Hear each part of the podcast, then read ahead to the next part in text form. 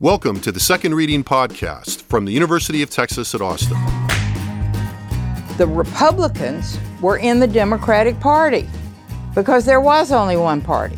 So I tell people on a regular basis there is still a land of opportunity in America. It's called Texas. The problem is these departures from the Constitution, they have become the norm. At what point must a female senator raise her hand or her voice to be recognized over the male colleagues in the room? And welcome back to the Second Reading Podcast for the week of September 29th. I'm Jim Henson, Director of the Texas Politics Project at the University of Texas at Austin. I'm happy to welcome today as a guest, longtime acquaintance and friend Mark Z. Barabak, longtime political writer for the Los Angeles Times, who has been covering the 2020 presidential campaign closely, and we'll, we'll ask him. I, I, can't remember exactly how many campaigns that is, but we'll we'll ask Mark about that. Uh, and today we want to talk about some recent writing Mark's done and and get his impressions of the campaign. So.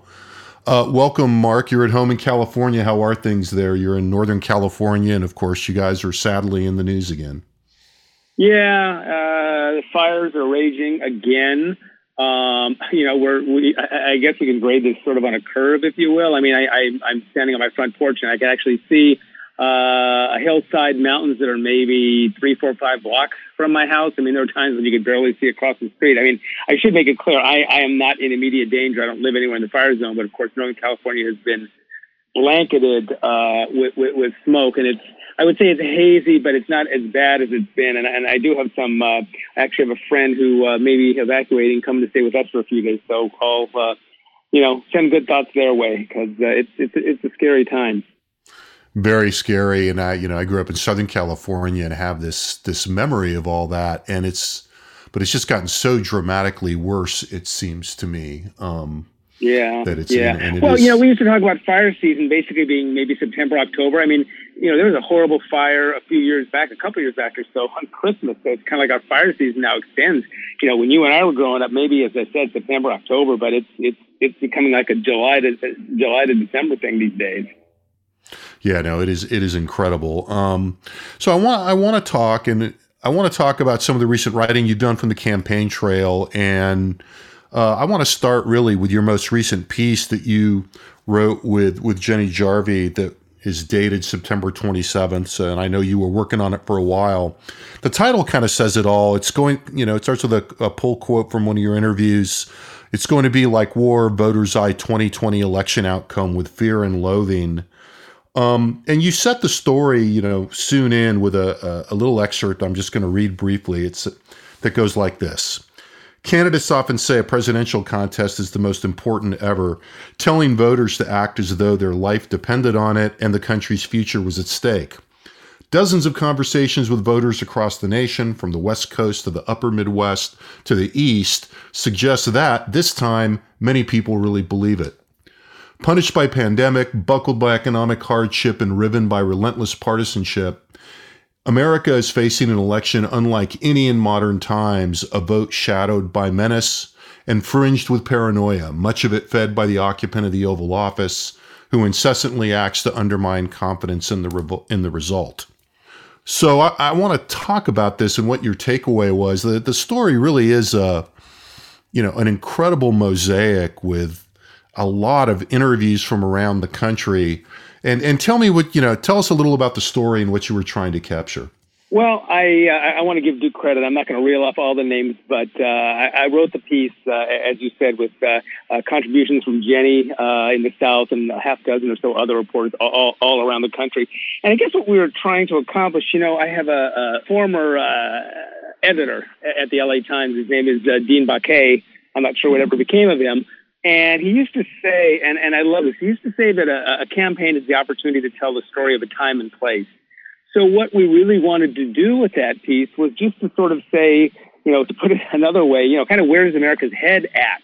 Uh, I mean, this is just such a crazy uh, election. I won't, you know, belabor it. Obviously, we're all living through these times, pandemic, you know, uh, bad economy, just just odd, very scary, very very fraught times. And it kind of came together. We had these uh, calls uh, quite frequently, you know, where the staff gets together, we kick things around. And I had a colleague who uh, was uh, one of his folks was in the story, who was in Florida, who was interviewing people for another story, and came across this woman, uh, a gal out with her father and son who were buying plywood. She, she was in the story, you know, getting ready to board things up uh, and, and, and looking to secure a, a, a water supply, a safe water supply when, you know, the apocalypse comes on election day. And then another reporter chimed in, was talking about how he had read where uh, gun sales are up dramatically, and we included that as well, dramatically among uh, among Black Americans. So it's sort of like you know, it, it, the idea was, well, if you write a story just quoting Trump supporters, people would say, oh, it's just those crazy Trump supporters. If you did a story that just said black people, people would say, oh, well, that's just crazy black people. But, you know, the idea was to show, you know, again, not this, you know, both sides or, or, or false equivalence, but just to show that there's this raging uh, uh, paranoia, fear and loathing, uh, a phrase that dates both you and I, but that it's there and it's widespread and it's not just on the left and it's not just on the right it's out there and it's very pervasive across the political spectrum. You know, we're talking about dating ourselves, and I, you know, one of the things that really st- struck me about the story was, you know, really how how not familiar this is. You know, in the last, you know, for the last few cycles, you have to go. I mean, there's a point in the story where I think you even you you quote an academic in parentheses saying, "Look, this is not entirely novel."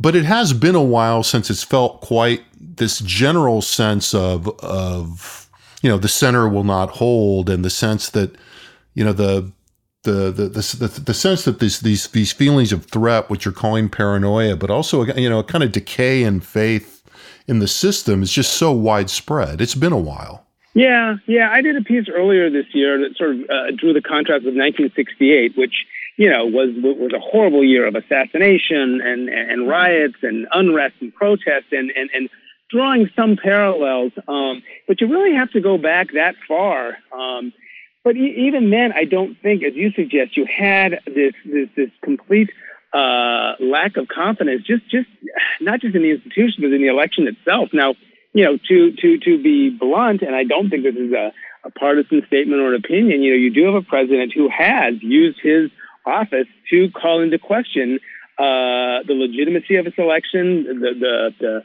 the veracity of it, uh, uh, the means by which we're conducting this election, and and that has contributed en- enormously to this. So you know, you you you take pandemic, you take social isolation, you take all the stuff that everybody's living with, and you have a, a president who has you know rather than laying a calming hand, if you will, has raised a clenched fist. I think that's contributed to it as well. You know, I'm curious as you know, as you went through the raw material of the pieces of you know this. You know, it seems like you did kind of dozens of interviews for this story, you and your colleagues.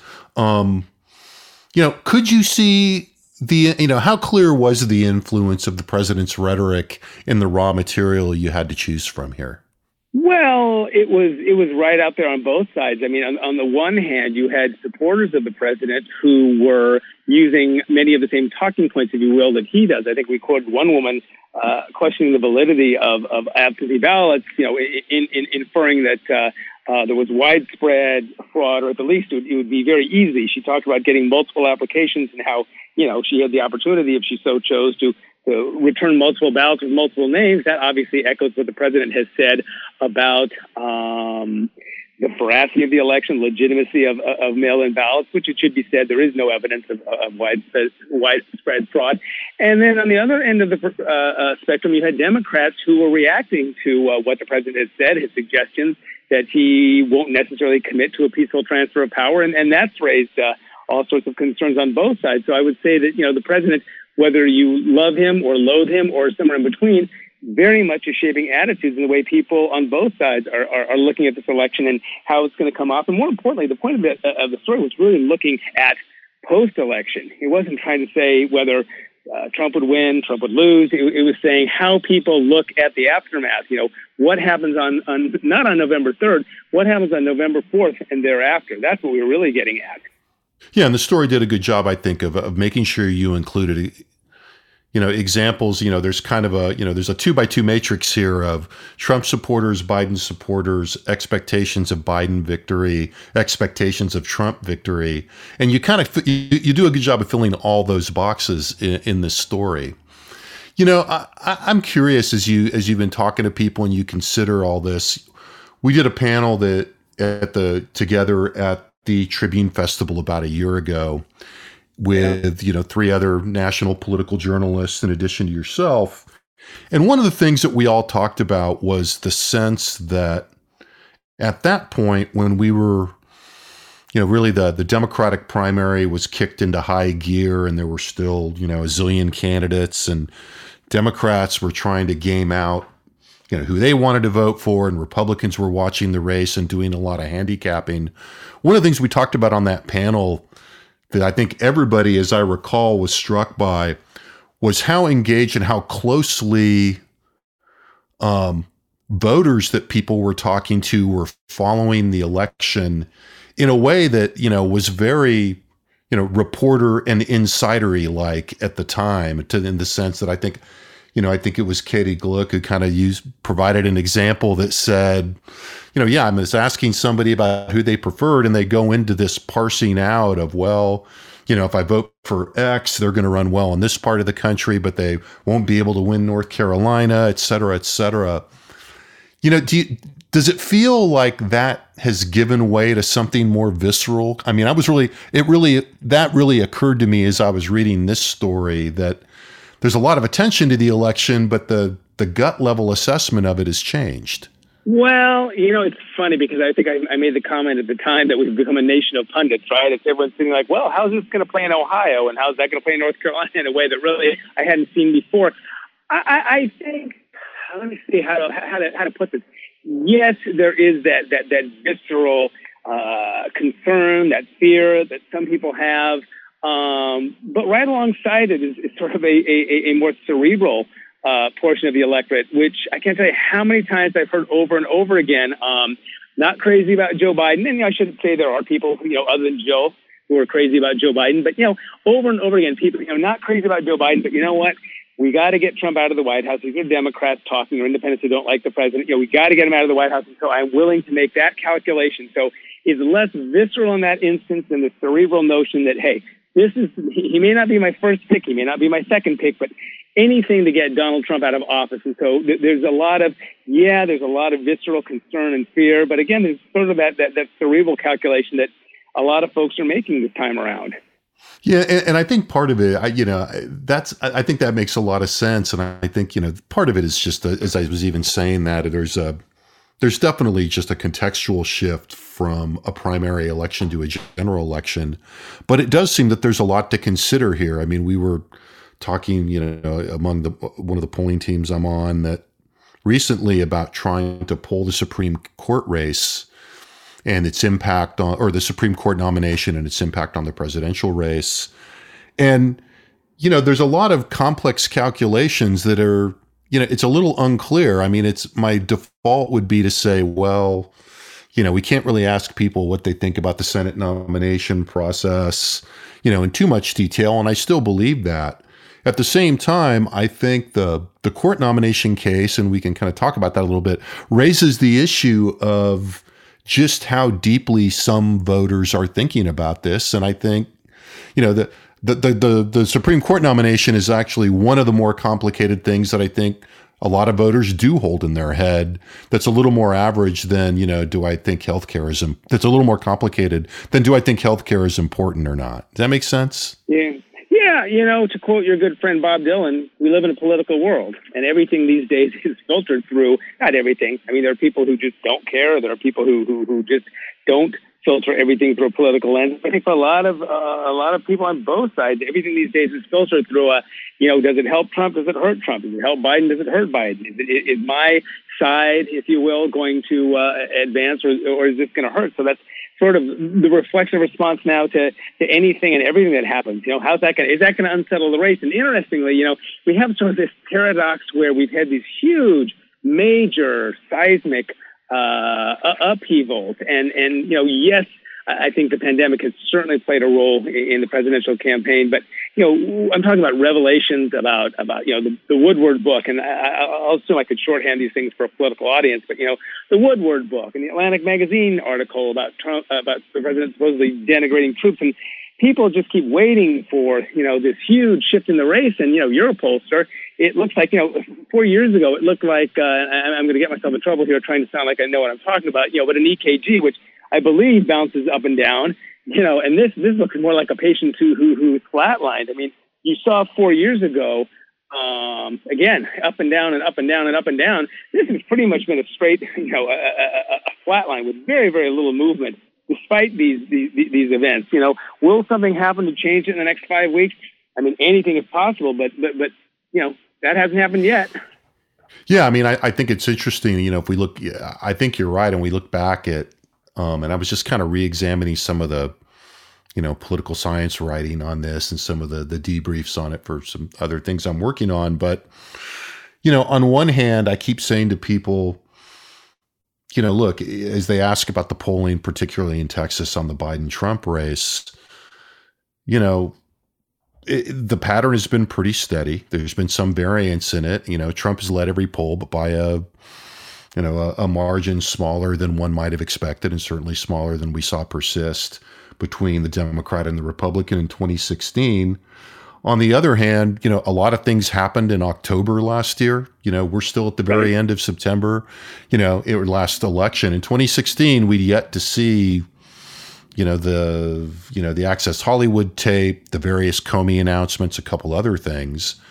But having said that, those things didn't move the dial appreciably if you look at the at the polling. It just you know they had little you know minuscule impacts of, of questionable amplitude and we don't know even if, if it was that that moved those things it could have been part of the just the noise in the lines of doing the polling so well and and, and yeah, giving I mean, credit I, where due there, there was a great line, and I, I can't remember who or where, but there actually, I was going to say, this may sound somewhat oxymoronic saying there was something clever and witty on Twitter, but there was. And someone said maybe the October surprise is there's going to be 500,000 huge things of consequence, and nothing will change in October. So maybe that's our October surprise this year. Yeah, and, and I think you know, and I think it comes from you know, I mean, can you change partisanship? And you know, now the you know, as you alluded to, and you what you were saying a minute ago, is there anything that will change people's view on either side of Donald Trump? And so right. far, it just doesn't look like it. And that kind of, you know, yeah. and so, you know, so that leads me to, you know, and I, I'm thinking about this myself. I mean, what do you think about the latest, you know, you know, huge monumental story per your, your description on the Trump financials and, you know, this big, you know, was it, you know, 9,000 word New York Times story over the weekend yeah. and with more follow ups promised. I mean, it has a lot of different strands and, I, you know, I, I don't know if any of it sticks other than to reinforce pre-existing positions. I, you know, what do you think? I, you know, I, I think first of all, you know, to tip my hat, I, I think it was a, a phenomenal piece of uh, of journalism and, and, and, and great work uh, by the New York Times. I mean, look, I think there is a group of Americans who, if Donald Trump were to take a COVID swab and shove it up someone's nose and infect them on Fifth Avenue, would vote for him anyway. And I think there's a swath of Americans who, if he walked across the Potomac and hand delivered a vaccine to Tony Fauci, would vote against Trump regardless. Nothing's going to change these people.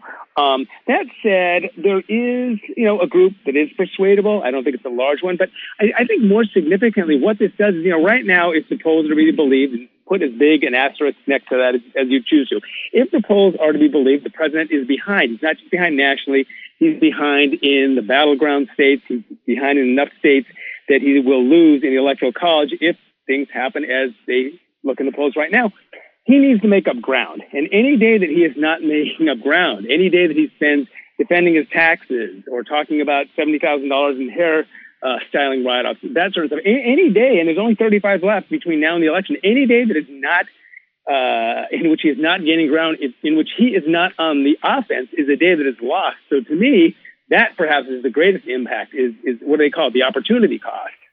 Yeah, I mean, I, I think that makes sense, and I've been, I mean, and we're in such a, you know, we're in a weird speculative world here, and in a weird speculative world about, you know, the cognitive space of voters, which you know one always has to be really careful about. You know, I've been trying to subdivide this into, you know, things that are not enabling Trump, the president, to make up ground because he has to talk about things that he's failed at, and things that you know, give him a chance to to avoid the topics that he wants to avoid. I mean, he needs to avoid the economy and and his handling of the pandemic. Largely, he needs to avoid things that point to this election as a referendum on him. You know, in that sense, I, I think that the Supreme Court vacancy gave him a little bit of a respite because it it gave him an issue that he could that enabled him to talk about, you know, on this being not just a referendum on him, but an, you know, but an alternative, you know, a, a, a choice between two different routes. In this case, the Supreme Court route and, and the route on all these on the on the involved issues between he and Biden. There are elements of the financial of the of the New York Times story that if it could really take might actually have an impact on those persuadable voters that you're talking about but I don't think it's the, I don't think it's the angle that's getting the most coverage. I don't think it's the tax angle. I think there are pro- probably other elements that are a little bit more in line with corruption and self dealing. You know, in some ways, you know, it is a it is a monumental, great piece of reporting, but it's almost as if the size and scope of it is a little bit to its disadvantage in terms of affecting voters because there's so much in there. And I think it's, you know, the coverage is cycling through a lot of it. Yeah, although I would say there are a couple things that are pretty uh, resonant and clear cut to people. You know, seven hundred fifty dollars a year in taxes is, is is is a bumper sticker, right? I mean, you know, if you can fit it on a bumper sticker, pretty good rule of thumb. If you can fit it on a bumper sticker, you know, seven hundred fifty dollars in federal taxes, you can fit on a bumper sticker. Seventy thousand dollars in you know, deductions for hairstyling you can fit on, on, a bumper sticker. So, you know, again, I don't want to make too much of this because, you know, time and again yeah. we've seen uh, these, these, these what seem like, you know, huge revelatory uh, moments that, that, have very, very little impact. But, you know, I mean, to put it simply, you know, you have, you have all your assorted degrees. I've written, you know, blah, blah, blah, blah ad nauseum over the years. It's really very simple. If it's Trump versus Trump, there's no way he can win that. If it's Trump versus Biden, then the president has a He's got to yeah, I agree with that. Now, now speaking of these candidates, and and you know, for you know, before we run out of time, um, you know, I want to ask you a little bit about Kamala Harris. You and I have talked about her quite a bit over the over the last couple of years, particularly since yeah. obviously she was she was in the presidential race. But you know, you tell us a little bit. You know, you've been writing about Kamala Harris for a long time from a pretty close perspective as somebody who has written about politics from California and for the Los Angeles Times.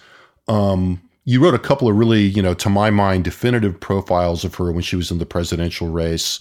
One that ran in October 2019 that really was was somewhat prescient to my mind about you know, the kind of faint praise for her in her home state, and then another one when she got out of the race in December. We haven't really talked about it since she's been resurrected to some degree as a vice presidential candidate.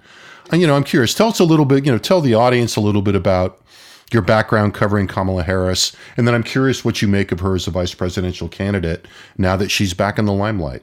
Well, uh, I, have known Senator Harris since she was district attorney of, uh, of San Francisco, and I always had uh, a very good, cordial relationship with her. I'm not sure how good that relationship is these days, given those stories you mentioned. But um, you know, I, have known her personally. We, we would have lunch now and again just to uh, share political gossip and chat. She's she's very good company for whatever that is worth.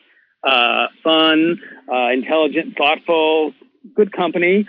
Um, you know, she she went from district attorney in San Francisco to attorney general, a really tough race. Going to tell you the only really tough race she had statewide, I should say. She had a, she knocked off an incumbent district attorney in, in, in San Francisco, which was no no no small feat. Uh, then was elected the attorney general, like I said. Um, you know, toughest race she ever had running against uh, uh, L.A. County's uh, district attorney. Won that race, not by a lot, but won, and then had uh, pretty smooth sailing to uh, the Senate, and then launched a presidential campaign. And I think if there was a fundamental um, flaw, was a fundamental flaw to her campaign, and it pains me to say this as a, a native Oaklander to to invoke the infamous uh, uh, Gertrude Stein line about there being no there there. But you know, I, I think what what what Senator Harris lacked as a presidential candidate was a seeming core set of values or principles. I think there was the impression that she was running basically for the sake of running, running for, uh, with a sense that now was the time for uh, uh, a, a, black woman uh, to run as a representative of a Democratic Party that is increasingly uh, a, party of, uh, of I say minorities, but in some states there, there are plurality, but of minorities, of women. And so, you know, um, there just wasn't didn't seem to be a, a, core set of issues or values that she was running on as a, a presidential candidate, and, and that hurt her. in a way that I don't think it's it, it as much an issue. Um, you know, there was a quote in that November story you mentioned from uh, a longtime student of California politics who said to me that part of, and I'm doing this off the top of my head, so I may not get it all together right, but the idea was that part of Kamala Harris's problem as a presidential candidate was that she could not decide whether she was uh, a conservative Democrat, somewhere in the middle, a progressive.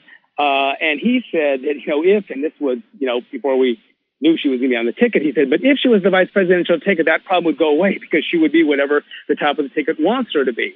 Um, you know, and that's what we've seen. And I don't, I, I don't want to make Kamala Harris seem uh, vacant or a proverbial empty suit in any way. But you know, the role of the vice president is to do what the top of the ticket, uh, or I should say, what they agree upon in tandem is the role of the vice president. So she hasn't had that that problem. Kamala Harris is very, very good. She's uh, just an absolute grind when it comes to preparation. I mean, will just prepare herself uh, to uh, uh, fairly well, and, and, and you see you, you see that in her. I, I don't want to use the word performance because that's somewhat pejorative, but you see it, you know, uh, when she's had these break, breakout moments on Capitol Hill, whether it was uh, uh, uh, quizzing uh, Jeff Sessions or Brett Kavanaugh or uh, William Barr. She's been very, very strong and very powerful in those moments when she's been able to prepare a lot. Um, she there is a performative aspect to politics, and I don't see that as a pejorative, but there is. She's a former uh, courtroom litigator, so she's she's very very skilled at that. She's had a couple opportunities, will have a couple opportunities. She had her uh, uh, speech at the convention, which which you know didn't knock anyone's socks off, but was, was, was you know was serviceable to good. Um, and then she'll appear in the vice presidential debate, which again is is, is sort of her forte. So Bottom line is, I think she will be, uh, win, lose, or draw, I think she will prove a better vice presidential candidate than she was a presidential candidate. Not to get too far ahead of ourselves, but, you know, can't really help it if we're talking about this. You know, so uh, as, as you look forward, I mean, should Biden win, you know, this this puts her back in the presidential tier.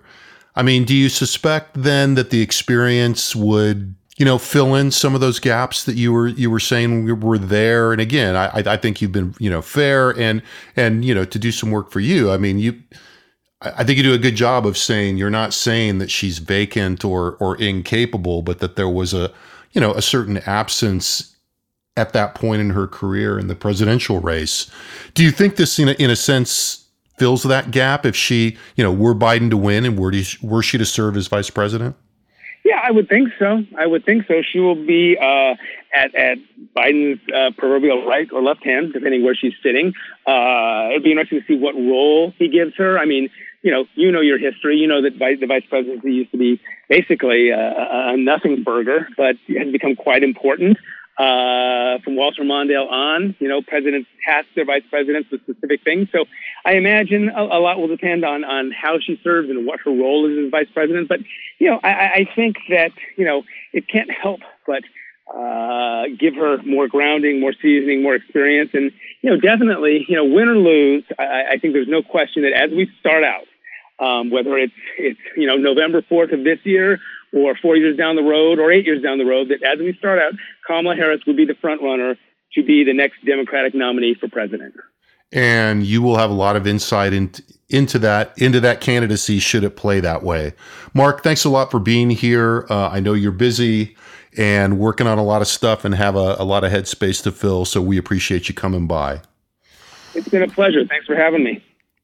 All right, you take care. Uh, that's it for this week's second reading podcast. As always, you can find this podcast on the Texas Politics Project website, along with you know our historical archive of data and writing information about government and politics. Primarily, they're not exclusively in Texas. That's texaspolitics.utexas.edu. Thanks to our technical staff in the College of Liberal Arts uh, in the Liberal Arts Development Studio at the University of Texas at Austin. And thanks to all you for listening. Until next week, I'm Jim Henson, and so long.